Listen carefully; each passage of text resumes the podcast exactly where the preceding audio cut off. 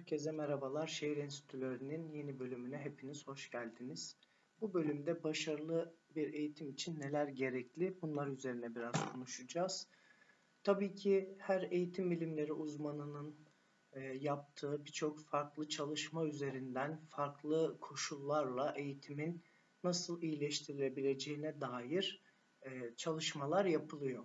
Özellikle Finlandiya, Kanada, Güney Kore gibi gelişmiş ülkelerde eğitim seviyesinin iyi ve başarılı olduğu ülkeler modellenerek çıkartılan bazı e, temel argümanlar var. Ama ben bunlardan ziyade daha çok Türk eğitim sisteminde en temel problem olan üç konu üzerinde konuşmak istiyorum. Bunların düzelmediği sürece, bunlar düzeltilmediği sürece Türkiye'deki eğitim sisteminin ideal seviyede başarılı bir noktaya gelebileceğini bu anlamda düşünmüyorum. Yani bizim için Finlandiya'yı örnek alıp hemen uygulamaya çalışmak e, çok doğru bir model değil. Çünkü her ülkenin e, kendine ait temel problemleri var ve Türkiye'nin sistemsel anlamda, eğitim sistemi anlamında ciddi yapısal problemleri söz konusu olduğu için birebir bir ülkenin eğitim modelini kopyalayıp Türkiye'ye getirmek sorunları çözmekten ziyade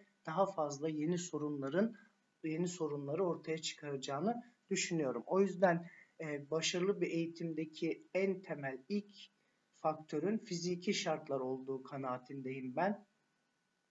Çünkü e, kaliteli okullar inşa edemezseniz, dersliklerinin düzgün olduğu, öğrencilerin bilime yönelebileceği laboratuvarlarının olmadığı, kütüphanelerin yeterli sayıya gelmediği, sınıfların mevcudunun yüksek olduğu, bir öğretmenin başına düşen, bir öğretmen başına düşen öğrenci sayısının çok fazla olduğu e, ülkelerden biriyiz bu anlamda. Her ne kadar Türkiye'de her yıl e, eğitim fakülteleri, fen edebiyat fakülteleriyle beraber öğretmen olabilecek aday sayısı, üniversiteye giren aday sayısının 700 bin civarında olduğunu düşünürsek bile hala daha hem kamuda hem özelde bir öğretmen başına düşen öğrenci sayısının çok fazla olduğunu görüyoruz.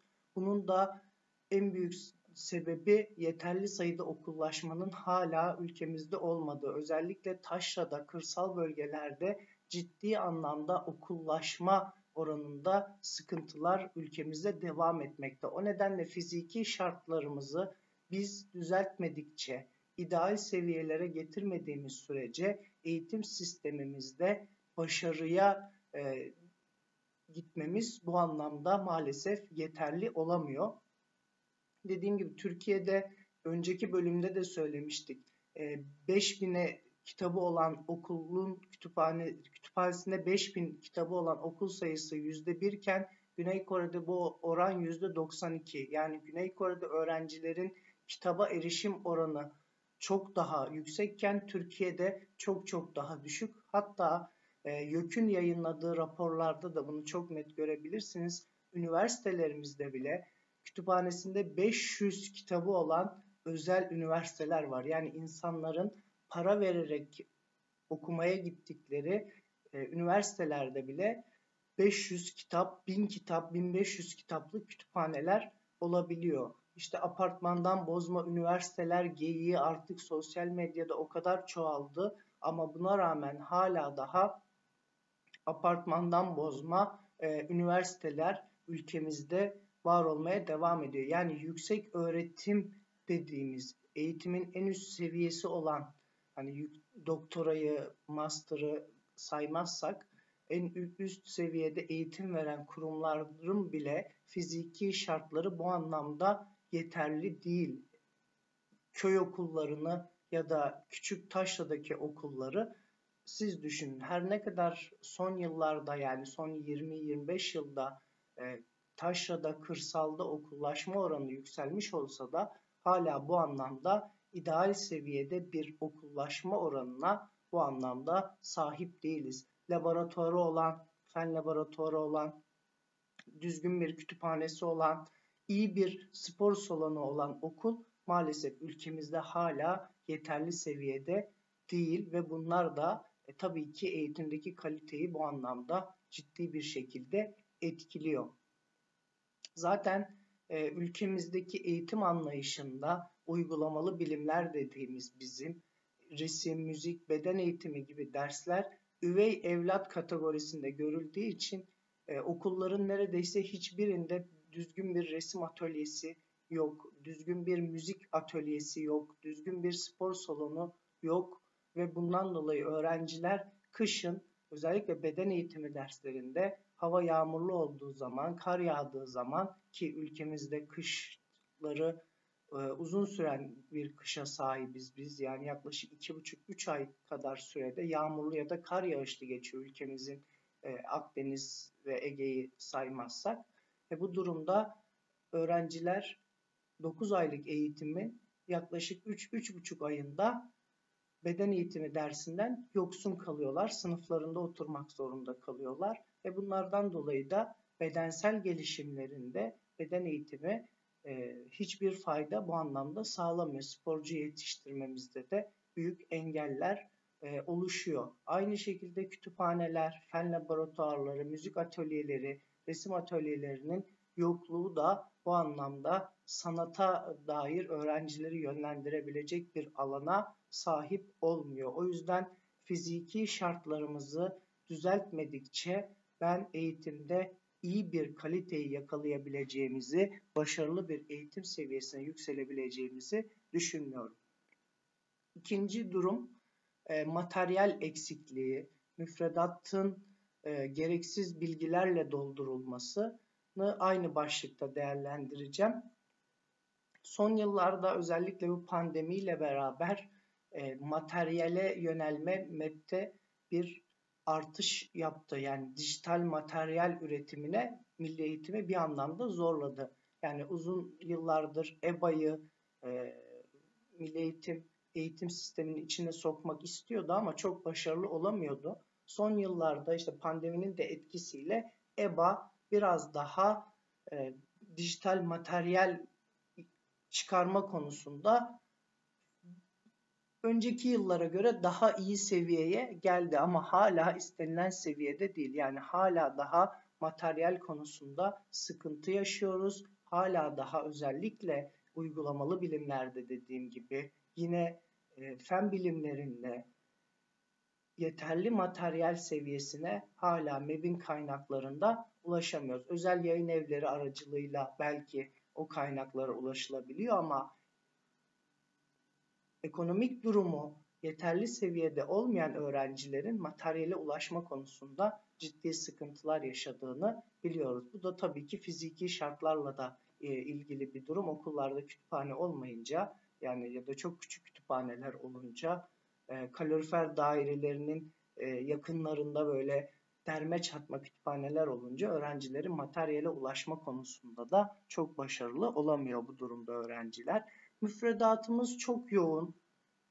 Yani ilkokul öğrencilerinin e, bile devlet okullarında 6-7 saat, özellerde 8-9 saat gibi günlük e, derse girmeleri gerekiyor.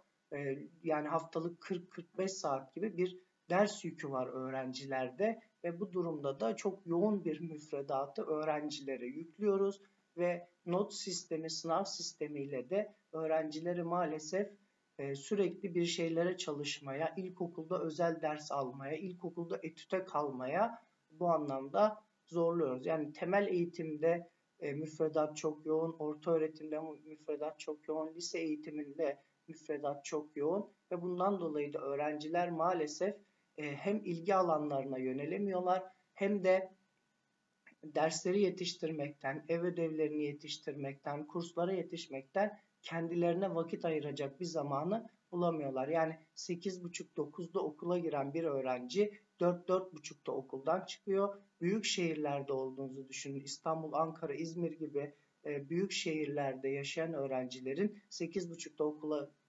olabilmesi için 7'de 6.30'da e, kalkması gerekiyor. O trafikte okula geliyorlar ve yine 4.30'da 5'te okuldan çıktıklarında da 6.30-7'de evlerinde olabiliyorlar ve bunları da e, öğrencinin kendine vakit ayıracak bir zamanı olmamasına sebep oluyor. Çünkü 5'te okulda çıktığınızda ve 6.30'da evde olduğunuzu varsaydığınızda hadi yemek yedin, e, elini yüzünü yıkadın, kendine biraz vakit ayırdın, eve devlerine gittin. Zaten saat 10 oldu, 10.30 oldu. E, yatması gerekiyor tekrar sabah erken kalkması için. E böyle olunca da sosyalleşme, sosyal aktivitelere de vakit kalmıyor. O yüzden müfredatın bu kadar çok yoğun olması öğrencilerde bir süre sonra artık bıkkınlığa sebebiyet veriyor. İyi öğrencilerde bile yani disiplinli e, çalışan, e, başarılı öğrencilerde bile bazı derslerde özellikle sınav grubu olmayan derslerde ikinci yabancı dil olsun, işte uygulamalı bilimler gibi alanlarda olsun öğrencilerin ilgisi bu derslerden e, tamamen kopuyor ve sınavlarda karşılarına çıkacak derslere yoğunlaşmalarına sebebiyet veriyor ve bu da maalesef eğitimin e, kalitesini ve başarısını bu anlamda etkiliyor. E, bir diğer faktör de tabii ki son olarak geleceğim personel. E, kaliteli personel sıkıntısı var ülkemizde çünkü benim üniversitede okuduğum dönemde okuduğum üniversitenin eğitim fakültesi 28 alana formasyon veriyordu. Yani 28 üniversite bölümüne öğretmenlik, pedagojik formasyon eğitimi veriyordu. Ve bu da yaklaşık Türkiye'de fen edebiyatlarla ve eğitim fakültelerinde de her yıl giren öğrenci sayısının toplamda 750-800 bin civarına e, tekabül ediyor. Ve bu durumda da yaklaşık her yıl siz hadi mezun olamadıkları okulu bırakanları başka işlere gidenleri de varsaydığınızda dörtte üçünü bile elesek her yıl yaklaşık 200 bin e, öğretmen olabilecek potansiyelde insan yetiştirmeyi yetiştiriyorsunuz. Ama onların kalitesi de doğal olarak e, azalıyor. Çünkü akademisyen başına düşen öğrenci sayısı da artıyor bu durumda ve birçok kişi e, ciddi anlamda öğretmenlik eğitimi alsa bile kaliteli bir öğretmen olmakta zorlanıyor. Çünkü yine üniversitelerin müfredatının çok yoğun olmasından, teorik eğitimin çok fazla olup pratiğe yansıma durumlarının olmamasından ve dediğim gibi yani her önüne gelene neredeyse formasyon verildiğini de varsaydığımızda ciddi bir e, sıkıntı yaşanabiliyor. İşte MEP'teki atama oranlarının çok e, gülünç rakamlarda olması ve bundan dolayı da hala daha o bölümlere öğrenci alınıyor olması e, öğrencilerin öğretmenliğe karşı ilgisi de azalıyor. Yani gelişmiş ülkelerde az önce de en başta örneğini verdiğim Kanada, Finlandiya, Güney Kore gibi ülkelerde e, eğitim fakültelerine e, gidiş oranı %10 ila %15'i geçmezken Türkiye'de fen edebiyatların da öğretmen olabildiğine baktığımızda Türkiye'de her 3 üniversite okuyan öğrenciden ikisinin öğretmen olabilme ihtimali olduğunu e, görüyoruz bu anlamda. Yani 2.4 milyon aday sınava giriyor. 1.2 ya da 3 milyonu üniversiteye yerleşse mühendislikleri, tıbbı, hukuk gibi alanları çıkardığımızda işte edebiyat, felsefe, sosyoloji, psikoloji, ilahiyat gibi fen edebiyatlar içerisinde yer alan fakültelerde coğrafya, e, tarih e, çoğaltabilirsiniz örnekleri. Bu fakültelerde okuyanların da e, öğretmen e, yapılabildiği bir durumda baya bir e, öğrencinin öğretmen olma ihtimali artıyor. Ve böyle olduğu zaman da bu kadar çok e, öğretmen yetiştirmeye çalışan bir sistemden de maalesef kaliteli eğitmen e, çıkmıyor. Yani Türkiye'de 120 tane ilahiyat fakültesi var baktığınız zaman. Yani işte 2010'da 8-10'du sanırım civarında coğrafya öğretmenliği fakültesi. Daha sonra 56'ya çıktı bir anda bu sayı. E öyle olunca da ülkede hem ilahiyatçı enflasyonu oldu hem e, coğrafyacı, coğrafya öğretmeni enflasyonu oldu. Ve bu kadar e, arzın çok olduğu ama talebin bu kadar olmadığı bir yerde de maalesef e, başarı o anlamda gelmiyor. Yani sürekli öğretmen yetiştiriyorsunuz ama ne eğitim fakülteleri ciddi anlamda kaliteli ne de oradan çıkabilecek öğretmenin de doğal olarak kalitesi çok fazla olamıyor. Yani burada tabii ki üniversiteye giden öğrencilerin öğretmenliği tercih eden, eğitim fakültelerini tercih eden ya da fen edebiyatları tercih edenlerin suçu olduğu için söylemiyorum bunu.